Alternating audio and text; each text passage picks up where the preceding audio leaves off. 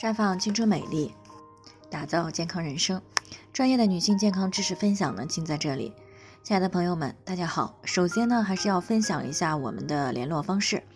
大家呢，可以在我们最常用的聊天软件当中搜索 PK 四零零零六零六五六八，关注以后呢，回复自测，进行健康自测，可以呢更有针对性的了解自己的健康状况。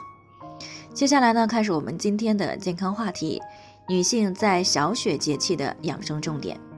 小雪节气呢是冬季的第二个节气，这个节气呢之所以叫小雪，是因为雪是寒冷天气的产物。这个节气期间的气候呢，寒味深，而且降水味大，所以呢用小雪来比喻这个节气期间的气候特征。那这个时候呢，虽然还没有到最寒冷的时候，但是温度呢是进一步的下降，寒气呢是渐浓的。那受寒冷天气的影响呢，血管容易收缩，身体里的循环呢也就会有所减慢。因此呢，这个通经活血呢，便是这个时候的养生重点。如果经不通，血不活，那么就有可能出现血瘀的问题。尤其是对于女性朋友来说，本就是阴性体质。必须重视补气养血，以促进机体通经活血。那么讲到这里呢，相信大家呢都特别想知道自己有没有淤血的问题。那所以呢，接下来呢，我们就和大家讲一讲常见的淤血表现。望颜色呢是中医望诊当中的一个重要内容。嘴唇呢是我们在伸舌头之前能够看到的最表浅的、含血管最丰富的一个地方。那我们可以通过口唇的颜色。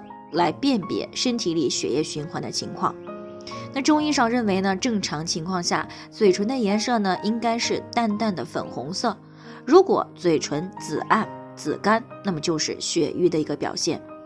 除此之外呢，体内有淤血的表现呢，还有下面这几个。第一呢，是身体某个地方呢容易固定的疼痛啊，尤其是夜里会加重，因为呢夜里的气血运行比较慢。淤血呢更加瘀滞，所以呢疼痛感会加剧。那表现二呢就是记忆力下降，第三就是总是感觉喉咙干，想喝水，但是水到了嘴里呢却又不想下咽。那第四个表现呢就是面部的色斑，这个呢也是血液瘀滞的标签。第五个呢就是容易出现皮肤干燥瘙痒的问题。这是因为我们身体的每个部位呢，都依靠血脉运送的血液来进行营养濡润。那当某些细小的血管组织不通以后呢，肌肉、皮肤呢就会得不到血液的营养，而出现干燥、瘙痒等问题。那第六个淤血的表现呢，就是脱发。那中医上认为呢，发为血之余，也就是说，头发是由体内多余的血液滋养而成。